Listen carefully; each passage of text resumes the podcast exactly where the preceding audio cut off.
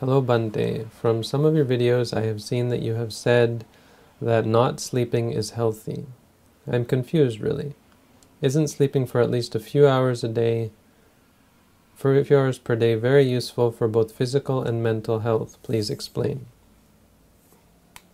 In most cases, yes. Um, it's really a function of your state of mind.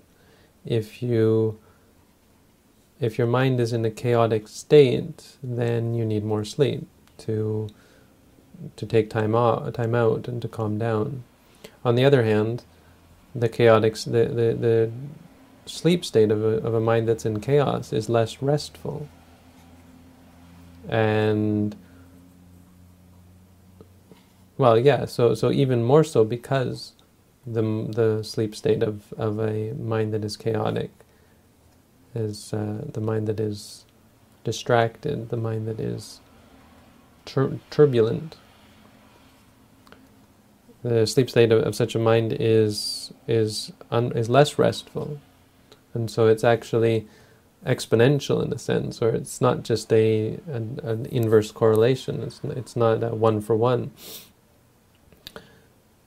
A person whose mind is calm, first of all, needs less sleep because they need less time to recuperate from the mental activities and even the physical activities, which are generally more restful and more calm and, and more peaceful.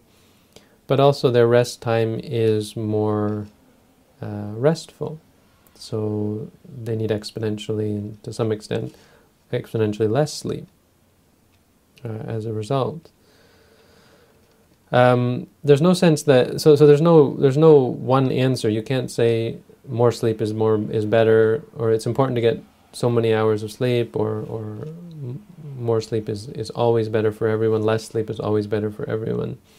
But a restful mind is is better for everyone, and a restful mind needs less sleep exponentially. So if one's mind is perfectly balanced uh, and one's situation is such that one doesn't have um,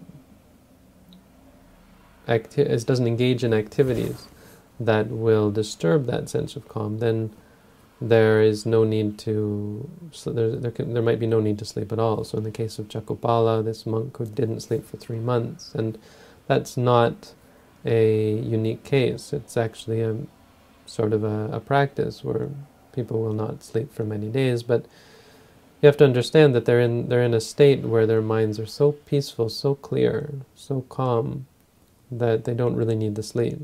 You know, what would you need the sleep for if your mind and your body are, are rested? The body doesn't need to lie down necessarily if it's calm, if it's in a in a restful. If you train it to be in a restful state, you know, to be able to sit still um, and so on. And certainly the mind doesn't either. The brain doesn't either if the mind is calm. So it has all to do with one state of mind.